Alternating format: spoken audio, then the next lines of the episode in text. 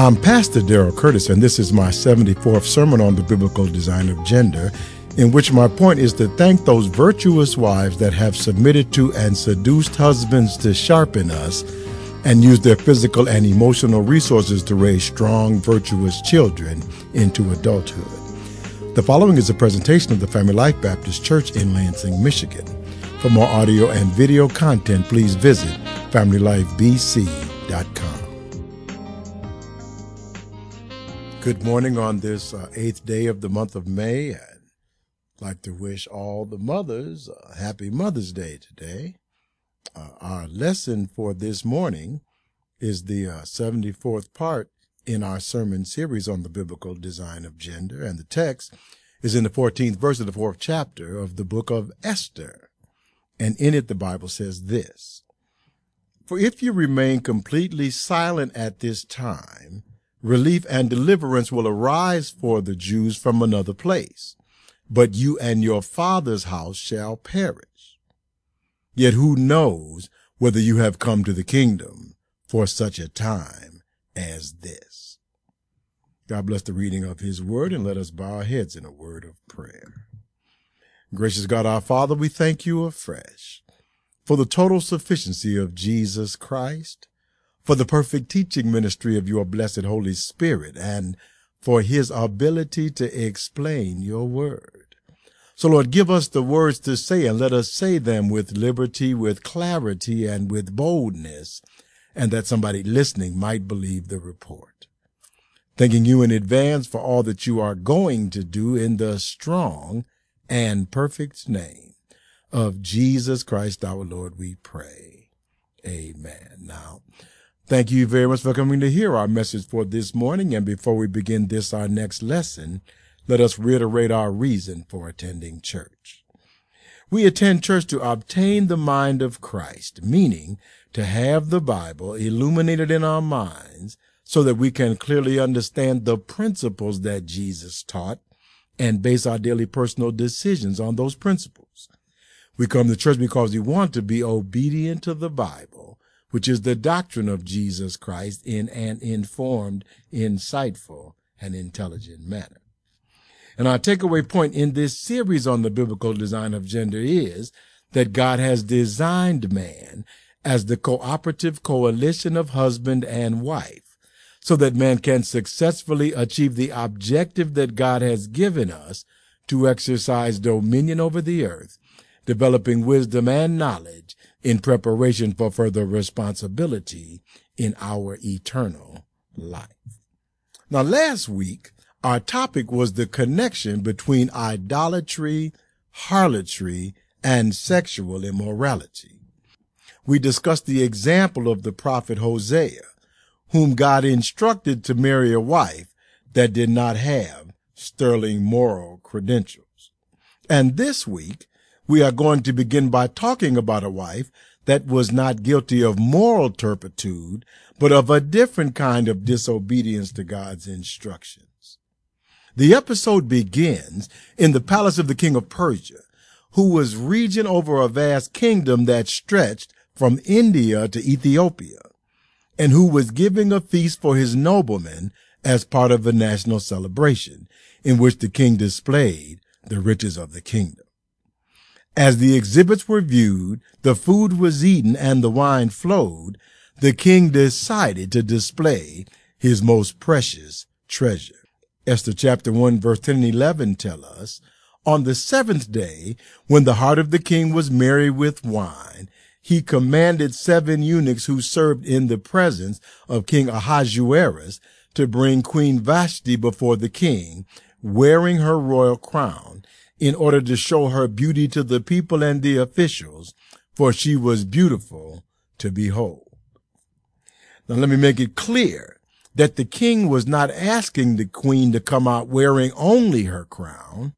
The king expected the queen to wear her royal finery with her crown. The king only actually intended to display the queen's flesh to the kingdom from the neck up. Thus the king was both surprised and displeased by the queen's response. Esther chapter 1 verse 12 records, but Queen Vashti refused to come at the king's command brought by his eunuchs. Therefore the king was furious and his anger burned within him. The relevant passage of scripture is Ephesians chapter 5 verse 22 through 24, which says, Wives, submit to your own husbands as to the Lord. For the husband is head of the wife, as also Christ is head of the church, and he is the savior of the body. Therefore, just as the church is subject to Christ, so let the wives be to their own husbands in everything. Ephesians 5, 22 through 24 is not a commandment. It is an instruction. And you may ask, what's the difference? Well, a commandment has a penalty attached to it, while an instruction does not. The violation of a commandment is a sin, and the wages of sin is death. But instructions tell us how to get things to work properly. The violation of an instruction does not have a penalty attached to it. Most computer equipment comes with installation instructions. But if you install the equipment contrary to the instructions, there is no penalty. The equipment manufacturer will not come to your house and give you a spanking. However, the equipment may not work properly and may not perform the task for which you bought it. Similarly, God instructs wives that the best way to operate a husband is to submit to him. Now, you don't have to follow God's instructions, but to do so is the best way to make a husband work properly, as the Persian queen soon found out.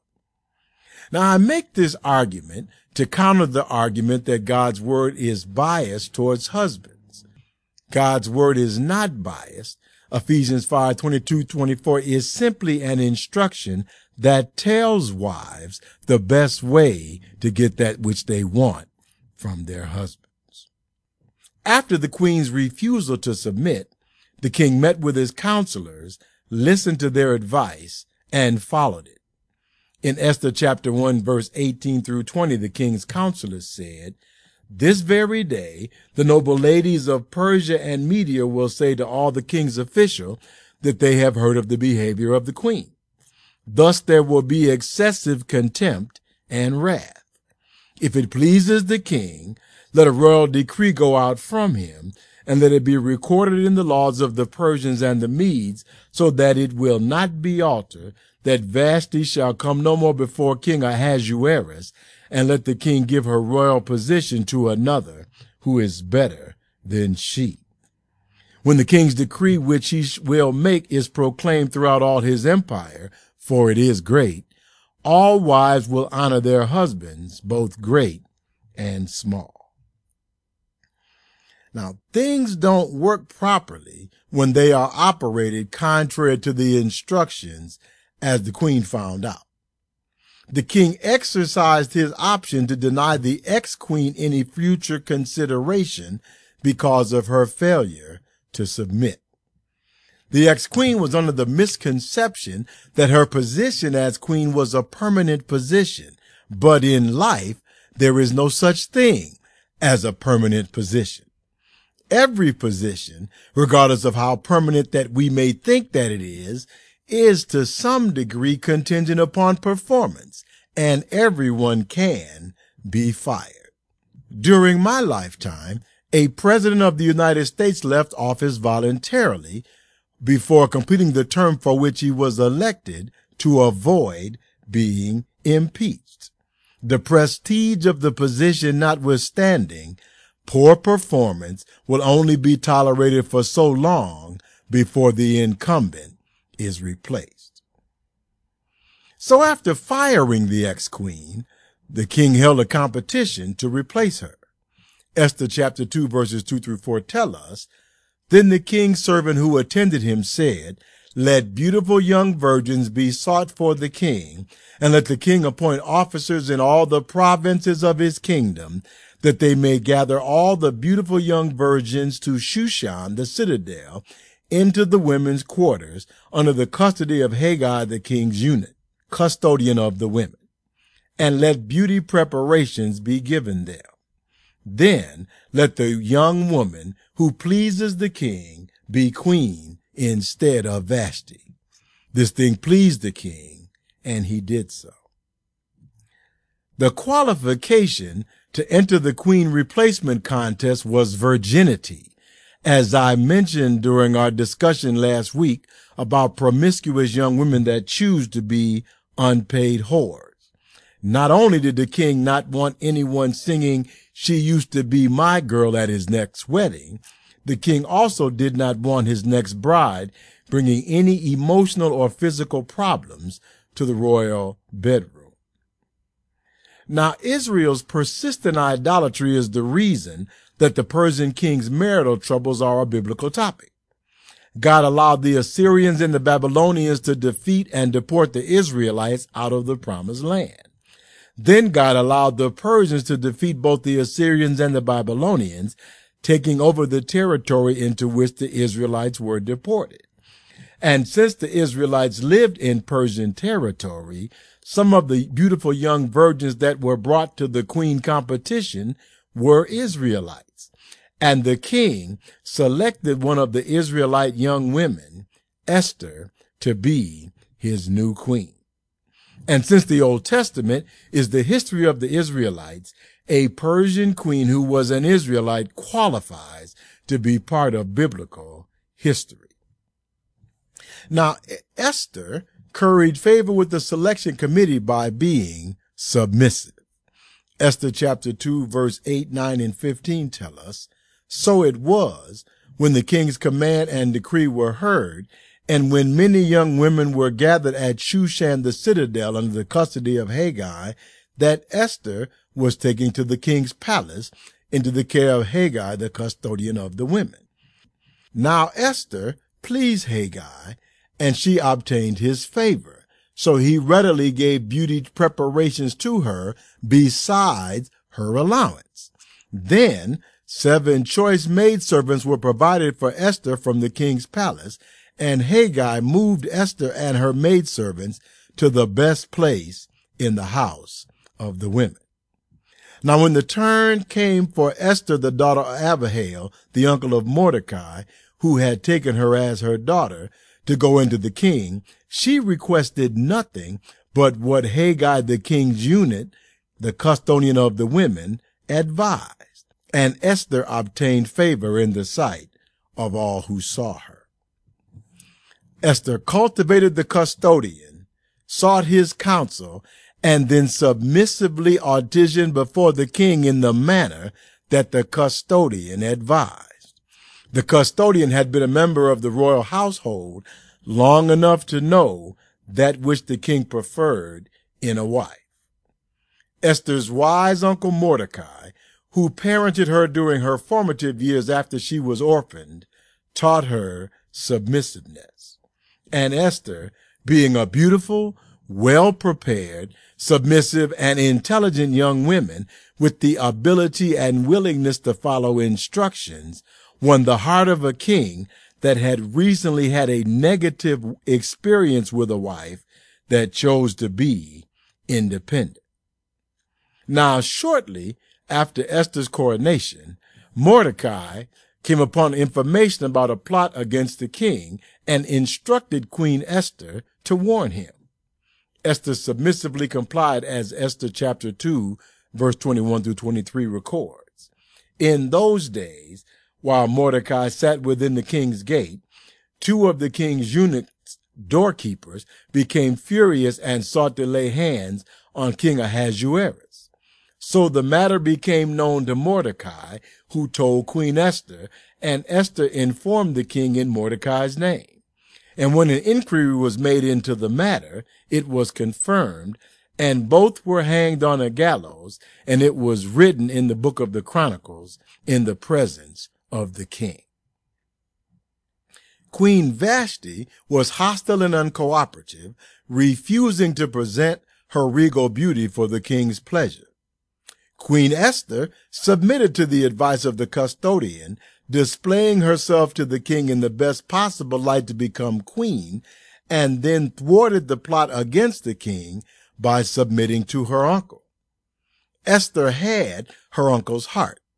And along the way to her becoming queen, she gained both the heart of the custodian of the women and the heart of the king. And Esther captivated these men by presenting her visually pleasing personal presence and by submissively following their suggestions, which are the biblical instructions for women seeking to obtain the love of men. God's instructions for male-female relations are not exclusively for women. God has instructions for men as well. Ephesians chapter 5 verse 25 and 28 says, Husbands, love your wives, just as Christ also loved the church and gave himself for her. So husbands ought to love their own wives as their own bodies. He who loves his wife loves himself. Now, this instruction explains why Mother's Day is a much bigger celebration than Father's Day. A husband is admonished by God to love his wife. And the most effective way for a husband to show love to his wife is to publicly recognize the contribution that she has made to his life. Wives feel most important and thus most loved when they receive public expressions chronicling their value and their husbands' love. That's why days celebrating wives, such as weddings and Mother's Day, are generally such large productions. Boys and young men that do not have wives generally do have mothers who have submitted themselves in order to care for the needs of their child. And I cannot think of an act that calls for a person to submit more of themselves than the act of giving birth. Not only that, but after the physical birth process is complete, the mother is responsible for the physical and emotional development of the child that she has brought into the world. And then our last lesson, to which you can listen or read at FamilyLifeBC.com, I chronicle the unique physical and psychological characteristics of a mother that bonds her to her children, especially when they are unable to take care of themselves. First John chapter 4 verse 19 tells us of Jesus, we love him because he first loved us. And if we love Jesus because he first loved us, we must certainly love our mothers for the same reason. Those mothers that have performed the dual role of submitting to a husband and caring for children are worthy of double honor. Now, the instructions for male female relationships in Ephesians chapter 2, verse 22 to 28 are both sequential and reciprocal. Sequential meaning that in the normative case, as a husband's confidence that his wife will be submissive to him increases, his love for her will grow and develop. Reciprocal, meaning that in the normative case, male female relationships depend upon each partner reciprocally providing the biblical response, either submission or love to the other. And as our takeaway point tells us, God has designed man as the cooperative coalition of husband and wife so that man can successfully achieve the objective that God has given us to exercise dominion over the earth, developing wisdom and knowledge in preparation for further responsibility in our eternal life. Without cooperation between spouses, the coalition falls apart. As we see that a lack of cooperation destroyed the relationship between the king and the first queen. And don't forget that the coalition can fall apart. This episode is recorded in the Bible for a reason. It is an instruction. But things looked much better for the king and his new submissive Queen Esther until the king appointed a new counselor. Esther chapter 3 verse 1 and 2 records, After these things, King Ahasuerus promoted Haman, the son of Hammedatha the Agagite, and advanced him and set his seat above all the princes who were with him. And all the king's servants who were within the king's gate bowed and paid homage to Haman, for so the king had commanded concerning him. But Mordecai would not bow or pay homage. Those of us who are Bible readers know that God rescued the three Hebrew captives in Babylon from death in the fiery furnace when they refused to bow down to the statue that King Nebuchadnezzar constructed. Mordecai was emulating their example in this episode. And Mordecai found himself in a similar situation as Shadrach, Meshach, and Abednego, except that rather than Haman throwing Mordecai into the fiery furnace by himself, Haman schemed to put all the Israelites in the furnace with Mordecai. Esther chapter 3, verse 6, 8, and 9 tells us, But Haman disdained to lay hands on Mordecai alone, for the king's servants had told him of the people of Mordecai. Instead, Haman sought to destroy all the Jews who were throughout the whole kingdom of Ahasuerus, the people of Mordecai. Then Haman said to King Ahasuerus, There is a certain people scattered and dispersed among the people in all the provinces of your kingdom. Their laws are different from all other peoples, and they do not keep the king's laws. Therefore, it is not fitting for the king to let them remain. If it pleases the king, let a decree be written that they be destroyed, and I will pay 10,000 talents of silver into the hands of those who do the work to bring it into the king's treasuries. Now the king agreed, and Haman published the decree that on the 13th day of the 12th month, the royal treasury would pay those that followed the king's command to kill the Israelites and seize their possessions. And when Mordecai read Haman's decree, Mordecai instructed Esther to speak to the king about the pending execution of the Israelites. But Esther, being a submissive wife to the king, hesitated. She explained her hesitation to Mordecai in Esther chapter 4 verse 11 which says all the king's servants and the people of the king's provinces know that any man or woman who goes into the inner court to the king who has not been called, he has but one law, put all to death except the one to whom the king holds out the golden scepter that he may live. Yet I myself have not been called to go into the king these thirty days. Now Esther was the beautiful ceremonial queen that graced the king's side on state occasions, but she was certainly not the king's only female refreshment. And since the great feast was completed and there were not any state occasions on the calendar, Esther's regal services had not been requested by the king for a month. And people did not just go in to see the king because they wanted to. You could not call to make an appointment. And if you decided to just drop by, that might be the last drop that you ever made. But the urgency of the moment overrode even Esther's submissiveness to the king and the law.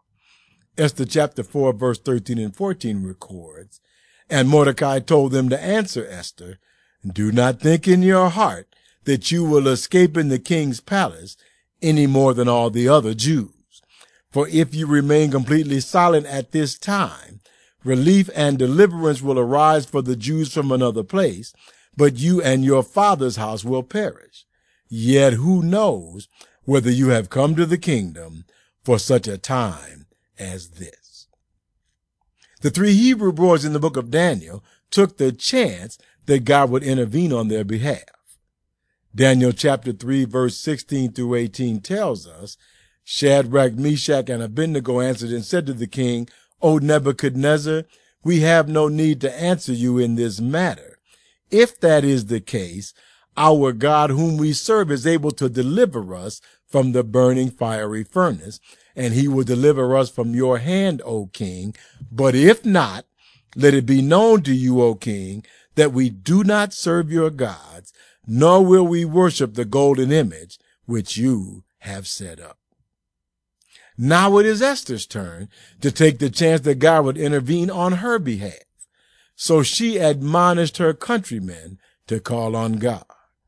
Esther chapter 4 verse 15 and 16 records, Then Esther told them to reply to Mordecai, Go, gather all the Jews who are present in Shushan and fast for me. Neither eat nor drink for three days, night or day. My maids and I will fast likewise. And so I will go to the king, which is against the law. And if I perish, I perish. Now Esther is not going to see the king for a frivolously irrelevant reason. Esther has a serious life and death matter in mind. However, it is good for Esther's chances that she has a track record of being submissive because it is much less likely that the king would execute a submissive queen than an annoying one. As the sequential segmentation of the scripture in Ephesians 5 indicates, when a wife is submissive, her husband's love for her grows and develops. So when the time of prayer and fasting were completed, Esther gathered her courage and acted to save her people by stimulating her husband's love for her.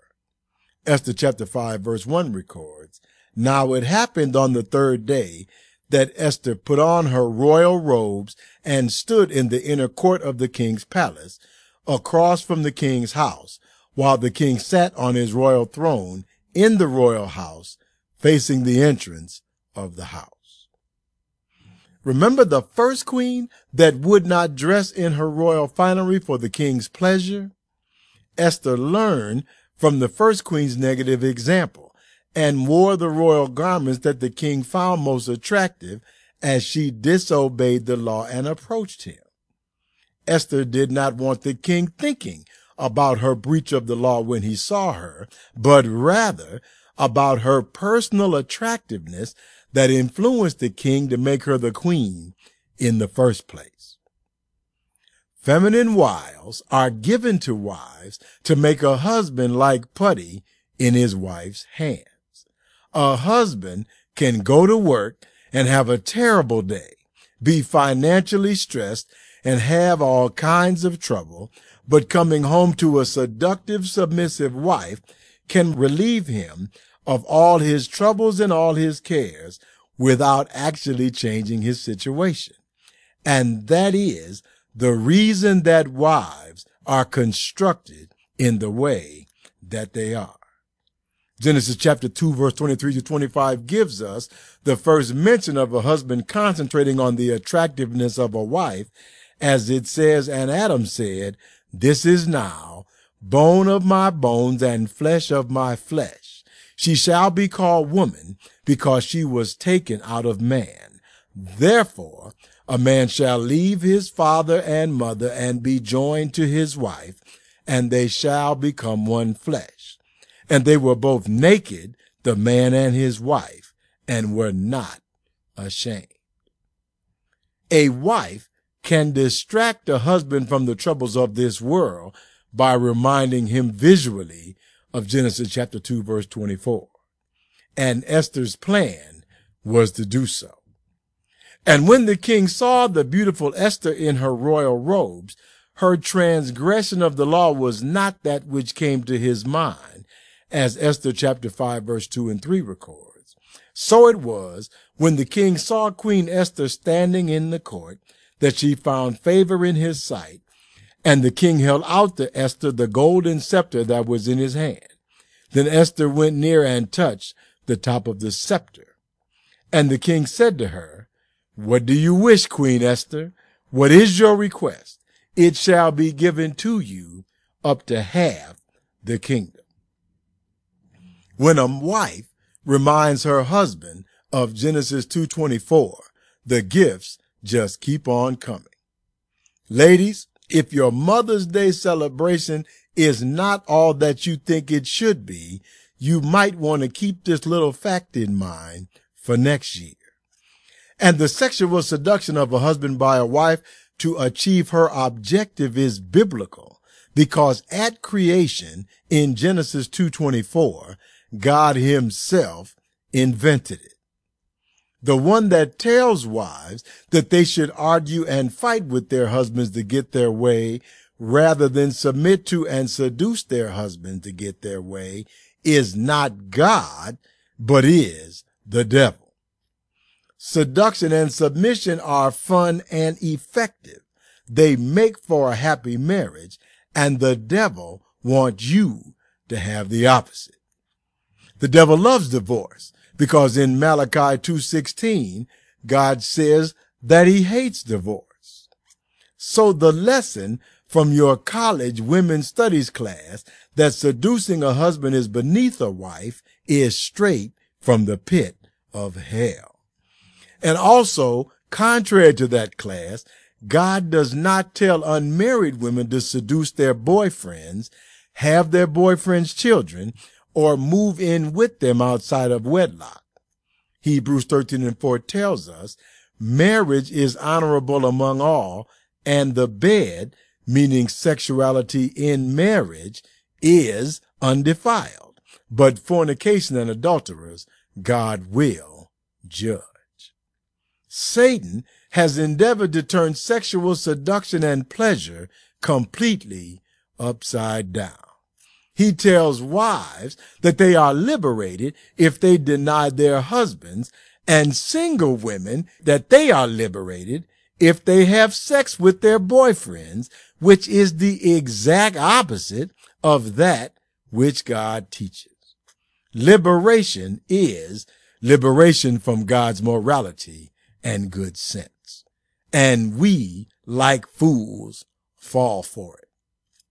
So frilly lingerie, titillation, seductiveness, sexual playfulness, and sex are to be used by wives for the pleasurable manipulation of their husband, as Genesis 2.24 tells us that a husband shall be joined to his wife, not his girlfriend or the lady down the street. And the concept in Genesis 2.24 is both sequential and reciprocal. Not only is the husband to keep himself only to his wife, but 1 Corinthians chapter 7 verse 5 tells us, do not deprive one another except with consent for a time that you may give yourselves to fasting and prayer and come together again so that Satan does not tempt you because of your lack of self-control. The one that incites men to be adulterous and women to withhold themselves to break up marriages is Satan. So a husband ought not commit adultery while a wife ought not commit deprivation. God's instructions to married couples are sequential and reciprocal. Now Esther was seducing her husband, the king. The king was ready to give Esther half the kingdom, which is more than I think Tiger gave his ex-wife. But Esther was still at work because she wanted the king to rescind a law that by law could not be changed. So Esther, having used her sensuality, decided to use her other feminine wile to get her husband to do that which she wanted. In Esther chapter 5 verse 4, Esther answered, If it pleases the king, let the king and Haman come today to the banquet that I have prepared for them. Now my mother must have been one of Esther's counselor because Esther was pulling out all the stops. Seduction followed by a meal. What more can a man ask for? What more can a king ask for? What more can anyone ask for? The king was being played and played well as he thought that he hit the jackpot. So the king and his boy Haman went to Esther's banquet.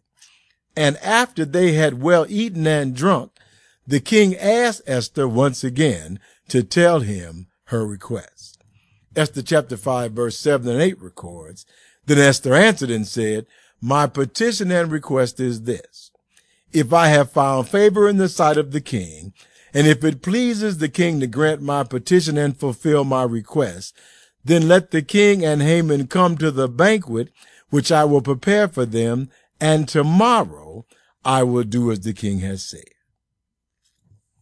Esther wants the king's nose so wide open that she can drive her carriage through it. The king is looking forward to the next day, so much so that he is spending a sleepless night. He decided to catch up on the news, and the chronicle reader read of Mordecai revealing the plot to kill the king.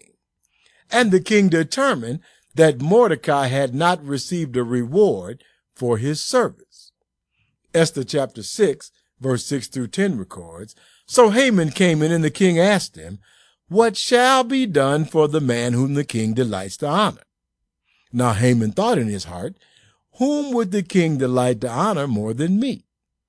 And Haman answered the king, For the man whom the king delights to honor, let a royal robe be brought which the king has worn and a horse on which the king has ridden, which has a royal crest placed on its head.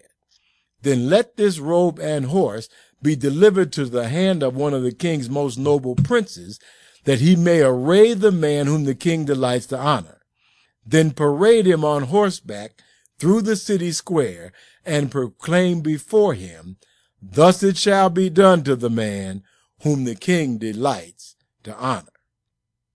Then the king said to Haman, Hurry, take the robe and the horse as you have suggested, and do so for Mordecai the Jew who sits within the king's gate.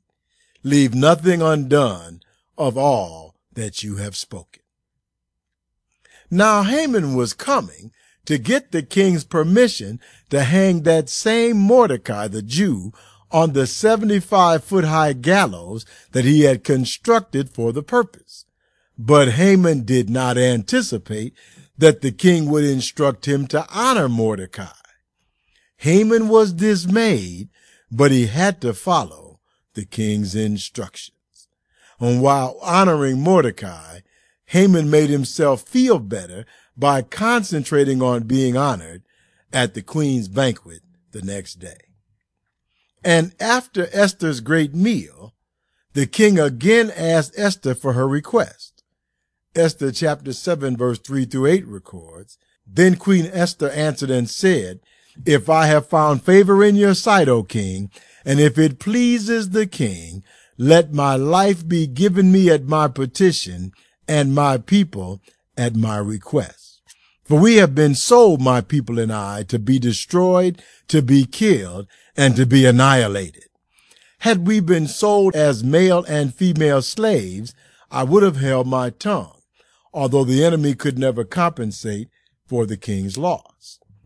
So King Ahasuerus answered and said to Queen Esther, Who is he and where is he who would presume in his heart to do such a thing? And Esther said, The adversary and enemy is this wicked Haman. So Haman was terrified before the king and queen. Then the king rose in his wrath from the banquet of wine and went into the palace garden. But Haman stood before Queen Esther, pleading for his life, for he saw that evil was determined against him by the king. When the king returned from the palace garden to the place of the banquet of wine, Haman had fallen across the couch where Esther was. Then the king said, Will he also assault the queen while I am in the house? As the word left the king's mouth, they covered Haman's face. They covered Haman's face because they knew that the jig was up. The king immediately commanded that Haman be hung on the gallows that he constructed to hang Mordecai. And a request from Esther, the attractive, virtuous, submissive queen ultimately had more influence over the king and the kingdom than did the second in command to the king, the self-aggrandizing, scheming counselor Haman. And after dispatching Haman to the afterlife, the king made Mordecai his chief counselor in the place of Haman and gave Mordecai the authority to deal with the situation. Mordecai did that which he thought was correct to rectify the situation. Esther chapter 8 verse 10 and 11 records, And Mordecai wrote in the name of King Ahasuerus, sealed it with the king's signet ring, and sent letters by couriers on horseback, riding on royal horses bred from swift steeds. By these letters the king permitted the Jews who were in every city to gather together and protect their lives, to destroy, kill, and annihilate all the forces of any people or province that would assault them, both little ch- children and women, and to plunder their possessions. Now, when the day came, the Jews were successfully able to defend themselves against their enemies because of the good Queen Esther, as Proverbs chapter 31 verse 10 through 12 tells us, who can find a virtuous wife, for her worth is far above rubies. The heart of her husband safely trusts her, so he will have no lack of gain. She does him good and not evil all the days of her life. And so, on this Mother's Day, we thank those virtuous wives that have used submission and seduction to manipulate and mold us, their husbands, and have used their physical bodies to bring our children into the world, and have used their emotional resources to comfort our children and cooperate with us to raise strong boys and virtuous girls into adulthood, as Proverbs 31, 28 through 31 tells us. Her children rise up and call her blessed. Her husband also, and he praises her. Many daughters have done well, but you excel them all. Charm is deceitful and beauty is passing, but a woman who fears the Lord, she shall be praised. Give her of the fruit of her hands, and let her own works praise her in the gates. And along with seduction and submission, Esther depended on God. And a God-fearing wife in our generation relies on Jesus Christ, as John 3, 16 and 17 tells us, for God so loved the world that he gave his only begotten son, that whoever believes in him should not perish, but have everlasting life. For God did not send his son into the world to condemn the world, but that the world through him might be saved. So let us all submit to the king. That is, the King of Kings and the Lord of Lords, Jesus Christ, and keep his commandment to cement our marriages, as John chapter 13 verse 34 and 35 tells us, a new commandment I give to you, that you love one another, as I have loved you, that you also love one another. By this all will know that you are my disciples, if you have love for one another. Thank you, dear, and have a happy Mother's Day. And that is our lesson for today. Let us pray. Gracious God, our Father, we thank you today for those that have sacrificed their very bodies for us to bring us into the world, to bring our children into the world, to nurture us from their very personal essence to give us sustenance before we are born and then after we are born. And then when we reach chronological maturity, have married us and cared for us, giving us their very bodies as our personal sacrifice, that we might have a loving relationship. And we ask you today, Lord, that you would bless every mother that has borne a child. Bless every mother that has comforted a husband. Bless every mother that has followed your commandments and kept your program to be a helpmate to a man. And we just ask you, Lord, that you would go with us men and stand by us and help us to show love to our wives, to care for them and give them honor, even as the weaker vessel and as our joint heirs of life, that our prayers might not be hidden. And Lord, we thank you for all that are in the house today. And we ask you that you would give us traveling mercies as we go down from this place and then bring us back once again at the appointed time. And now, Lord, we thank you for all these things. We thank you for your goodness, for your mercy, and for your grace. And most of all, we thank you for your sacrifice on the cross, for rising from the dead on that Sunday morning. Thank you, Lord, in the wonderful name of Jesus, we pray. Amen and thank God.